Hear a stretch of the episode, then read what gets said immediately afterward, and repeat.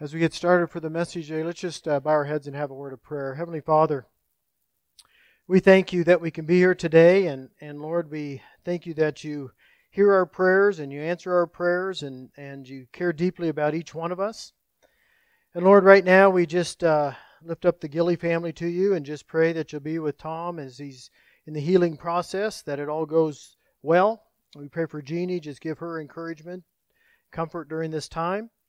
And Lord, for Linda, for her procedure coming up Wednesday, we just ask that it goes well and that she just heals completely from that. And, and Lord, others that maybe we're not aware of, and even those who are traveling, we just pray for traveling mercies for them.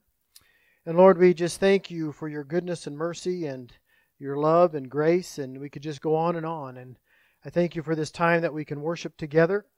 And just pray now that our hearts are open for what you have for us. And this we pray in Jesus' name. Amen. So we should have a round of applause. This is the last in this series of Proverbs, but uh, it's a Be Wise series, but we're going to try again. So the first thing I wanted to say is what do these people have in common? Sir James Dyson, Jerry Seinfeld, Theodore Seuss Geisel, Elvis Presley, and Michael Jordan. They all died? Well, that's true. Anyway, they were all said to have failed at one time in their life. James Dyson failed 5,126 times in his invention of the Dyson vacuum. How many have a Dyson vacuum? Okay. So you guys are bagless. Um, Jerry, Jerry Seinfeld was booed off the stage early in his comedy career. Uh, Theodore Seuss Geisel had his first book rejected 27 times before the Dr. Seuss book came out. Elvis was told he had no ability and needed to get back in his truck and leave. And Michael Jordan was cut from his high school basketball team. How'd you like to be that coach? But did you know Abraham Lincoln went into the army as a captain and he returned as a private. He lost more elections than he won. Thomas Edison was told by his teachers that he was too stupid to learn anything. Walt Disney was told he lacked imagination and had no good ideas. Albert Einstein was thought to be mentally handicapped. Stephen King's first book, Carrie, was rejected 30 times. He threw it in the garbage, and his wife dug it out and convinced him not to give up. Vincent van Gogh sold one painting during his lifetime. Now, that all sounds kind of depressing, doesn't it? I mean, in some respects. But the point is that these people and others, they never gave up. They might have become discouraged. They may have wanted to quit, but they persisted. They persevered, even when the people around them told them that they weren't capable. So, for the fa- past few weeks, we've been talking about different things of Proverbs. Last week, we talked about how important our words are that we say. And uh, when we're speaking to people, whether it's our family or friends or strangers, our words are very important. But today, as we finish this uh, short series of Book of Proverbs, gaining all sorts of wisdom, you guys will be the wisest people around. Everyone will be fighting to be one of the wise men at Christmas time, you know. I want to look at what it means to be wise when the way that we live and it seems like many times the odds are against us. Because sometimes the world just doesn't give us much hope. Now, I might have a few weeks ago given you a definition of failure. I might have failed to give that to you too. I don't know. But failure means we just give up. We don't try. We just quit. And it seems like if we don't achieve what we work towards, you know, in a sense, it doesn't mean we failed. It just simply me- means we didn't succeed in a way that we hoped for. Because I believe that it's too easy to say we failed. And I, and I think when we do that, we cast ourselves in a negative light, and many times that's not the case. So today we're going to talk a little bit more about the importance of being willing to try again and not giving up. Now, in our scripture today, Proverbs 24 16, says, For the, though the righteous fall seven times, they rise again, but the wicked stumble when calamity strikes. Basically, Solomon is telling us the difference between a wise person and a fool. And the difference is determined by how many times he isn't successful. Now, this might come as a shock to you, but we all mess up. There's many times we don't achieve what we hoped we would. But the difference between a wise and a foolish person is that the wise person gets up and goes at it again, learning, hopefully, from the past, getting a little better, maybe a little wiser, maybe a little smarter, maybe a little more determined. The fool is the person who makes that one attempt and then just gives up.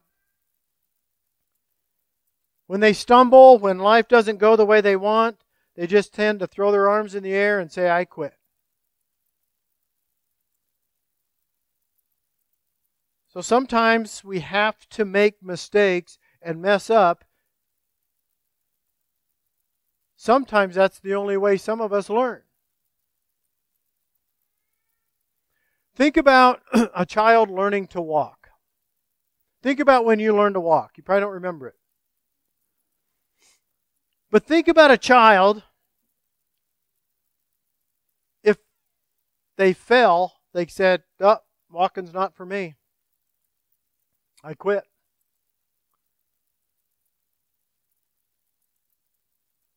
It's the same with riding a bicycle or doing many things that we sometimes take for granted. The best way to attain what we desire is to make an, a, a commitment that I'm going to try again and again. Now, there are times when we must realize that an activity I might be in, or even a, a career that we're attempting, is not exactly right for us. So sometimes we got to move on to something else. But that's not quitting. It's basically gaining wisdom of what you can and cannot do. And generally, it's rare that we get the results that we hoped for on the very first try. When you try something new. How many of you like to try something new? How many not going to try anything new? I'm doggone set in my ways, and that's just the way it is here, right?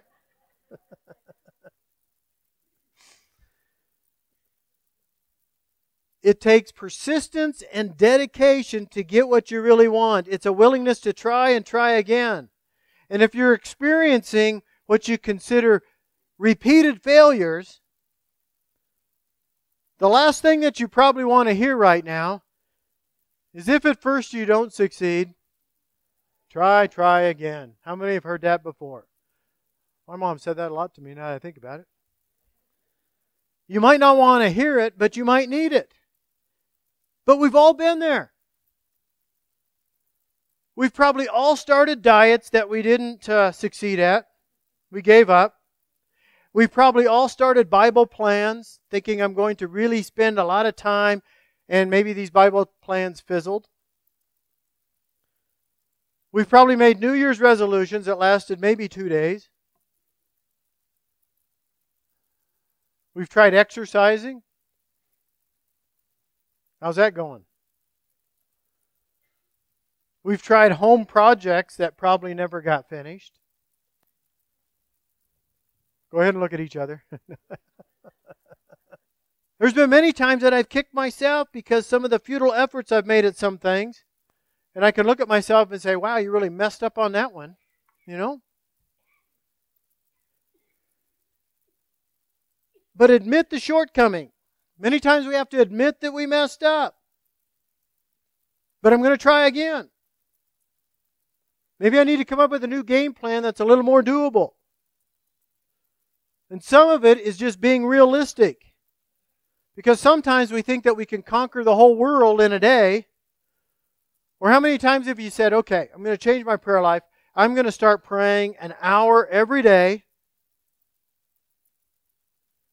I'm going to read at least a chapter out of the Bible a day. I'm going to exercise three hours a day. And when none of that tends to happen, we get discouraged and we tend to quit. So we need to be a little more realistic in setting our goals. So I'm going to give you an acronym for goal setting. So if you take notes, it's not going to be on the screen. And I didn't quit putting stuff on the screen. But if you have a, a paper or you're taking notes, write down the word smart.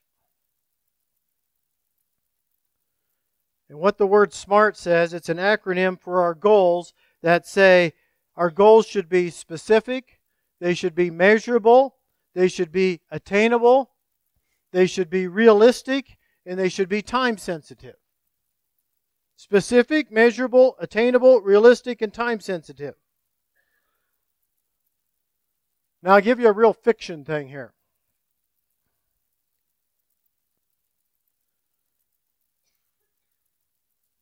If I decide I want to start working out, So I might say to myself, I want to work out. That's not really a goal. It's more of a cop out, but it's better to give yourself some parameters. So I might say, okay, I want to work out on Monday, Wednesday, and Friday, and I want to try to work out for one hour each day on that Monday, Wednesday, and Friday. And I hope at the end of this, I will put on five pounds of muscle and take off five pounds of non muscle.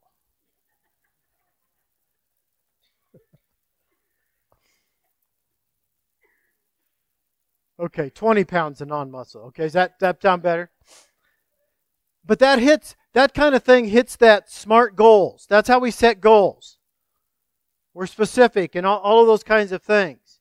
But there have been times when trying again seems crazy. It's like wanting snow in August. It's crazy. We might have no reason to believe in ourselves, and we think that giving up hope is maybe a total failure. Sometimes we got to just keep going. Do you feel like you're at a motivational class right now? But that's maybe how you feel. Maybe you feel the odds are stacked against you right now. You might be thinking that everything that I've tried lately, I'm just a failure at, and there's no hope.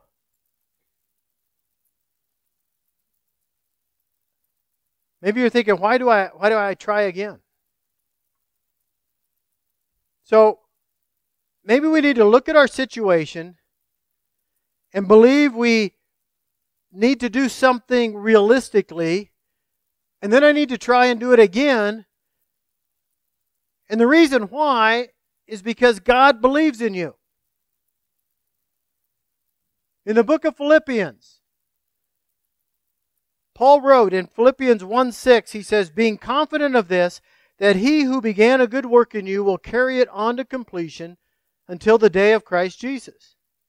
So, to start with here, Paul's telling us that he has faith. He's fully confident of what God is going to do. Being confident of this, that he who began a good work, you could use your name, in me. So Paul's telling us he has faith, he has confidence in what God's going to do. And if you think about it, when you accepted Jesus as your Lord and Savior, something miraculous happened in your life. Something that you probably fully can't explain. The Spirit of God came into your life and He gave life to your spirit. You were, to use a phrase that Jesus used, you were born again. God gave you new life. New life in a new way. You were no longer on your own. You had the God of all creation working in you. So God began His work in you. Probably hasn't been easy.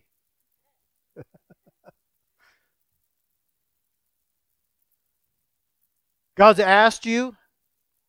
He's probably pushed you to do some of the things that you thought were impossible. Yet, with God's help, you were able to do it. Because you see, He's helping perfect you. So, in this lifetime, we have the opportunity, day by day, to become just a little bit more like Christ. He's wanting us to become more and more like Jesus. So, Paul tells us that God is determined to finish the job that He started in you. Because you see, God knows what you are capable of. He knows what you're capable of doing and becoming. We probably don't see that in ourselves. But do you realize in Christ, God sees someone really amazing in you? That's why He knew about you in His heart. He was creating you before the world was even formed. He knows what you're capable of becoming, whether you recognize it or not. Do you know the story of the McDonald's restaurant chain? How many have ever eaten at McDonald's? Quarter pounder with cheese can't beat. There was a guy named Ray Kroc. Now you're going to love what he did. He was a milkshake mixer salesman. That's not a bunch of crock either. But he was so impressed with this McDonald brothers who had six small hamburger stands. He was so impressed with their operation that he believed that this McDonald's with their six restaurants could go nationwide. He says that they could be a chain of restaurants delivering fast, affordable food to busy families. And I think at one point he even used the word nutritional. that was before the salads. And so he bought in. He bought in on this company. And he began expanding the operation. In just a few short years, he revolutionized the way that we eat. He saw the potential of that tiny stand and he made it into what it is today. And in somewhat the same way, God sees potential in you. And you may be struggling right now to, to make ends meet. You may be struggling with sin that you just seem that you cannot conquer. You may be struggling emotionally. You may be struggling mentally. You may be struggling physically. In every, in every which way you might, you might just be feeling devastated, defeated. And in some ways, you might feel that you might seem impossible for you to become the kind of person that you want to become. God sees your potential. He believes in you. There's a couple of verses that are really some of my favorite ones. And Paul wrote one of them out of 2 Corinthians 5:21. In verse He says, God made him who had no sin to be sin for us, so that in him we might become the righteousness of God. God believes in each one of us so much that he sent his son into the world to die on the cross for our sins so that we could be forgiven, so that we could have eternal life, so that we could ultimately become Christ like. And what's so important in this verse is the fact that God sent his sinless son into the world so that he could take on the sin of the world. And when he took our sin and we said yes to Jesus, then God, in a sense, said to us, Man, that is great. Now I'm looking upon you as I look at my own son, Jesus. Now that's what the back end of that verse means. God no longer views us as sinners, but he looks us as looks looks on us as beautiful people with a lot of potential. Another another verse out of Romans 3 it says as it is written there is no one righteous not even one there is no one who understands there is no one who seeks God. So you see before we came to know Jesus none of us were righteous. Not one person and it's because we did not seek after God. But now that we have Jesus as our Lord and our Savior, it's exciting because he considers us righteous, which brings me to another verse that I really love out of Second Corinthians. And it's out of Second Corinthians chapter 5 verse 17. It says, "Therefore if anyone is in Christ, the new creation has come, the old is gone, the new is here." So he's telling us that if we are in Christ, if we believe in Jesus, then we become a new creation. Because the Holy Spirit comes upon us and we change. We become a different person, a better person. A person who now wants to please God first. That's what's supposed to happen. Now, here's the catch it doesn't happen overnight.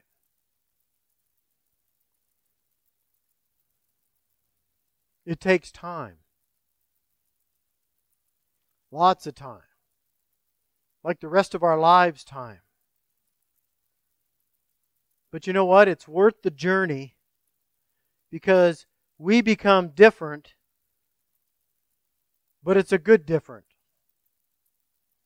You ever known somebody who was different but wasn't a good different? this is a good different. Even if the world doesn't get it, You see, God loves you and He died for each one of us. And so as we struggle with failures and we struggle with setbacks and defeats in our lives, God's call is for us to try again. Not to give up. And just because someone says something negative does not mean we quit. because that's part of the testimony to the world. When we get knocked down for whatever reason, we know Christ, we're getting right back up. When we make mistakes, we don't quit. We own them and then we learn from them and we get better. When we hurt others, we repent and we ask for forgiveness. Do you realize when we ask for forgiveness, God cleanses us and makes us whiter than snow? We can relate to the snow thing, right? But here's what it comes down to God is faithful. He will not abandon you, He will not forsake you. Even in the dark times when you feel like you can't get up, God's right there with you. And think about all the people in your life I hope they see Jesus in you. And a lot of them need Jesus. And they need the hope that Jesus can give them. And many times it's our faith and obedience to Christ that shows other people who Christ is. So it comes down to this you have a choice that you can either give up or you can get up. Getting up means you're going to turn your back on all of those negativity that's telling you to quit.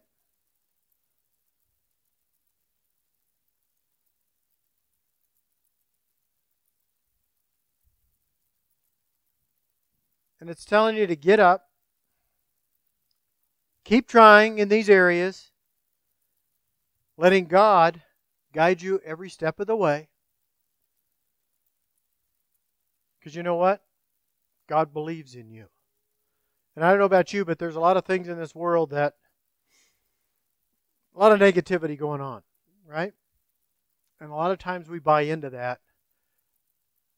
Paul says, being confident of this, that he who begins a good work in us will carry it on to completion.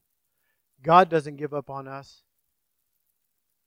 Let's become stronger and be an example to the world realizing that God has forgiven us of our sins. He's doing a work in our lives, creating us to be something really special. Now, how many of you are, are kind of artsy fartsy kind of person? Probably shouldn't say that word in church. Huh? I don't know. Uh,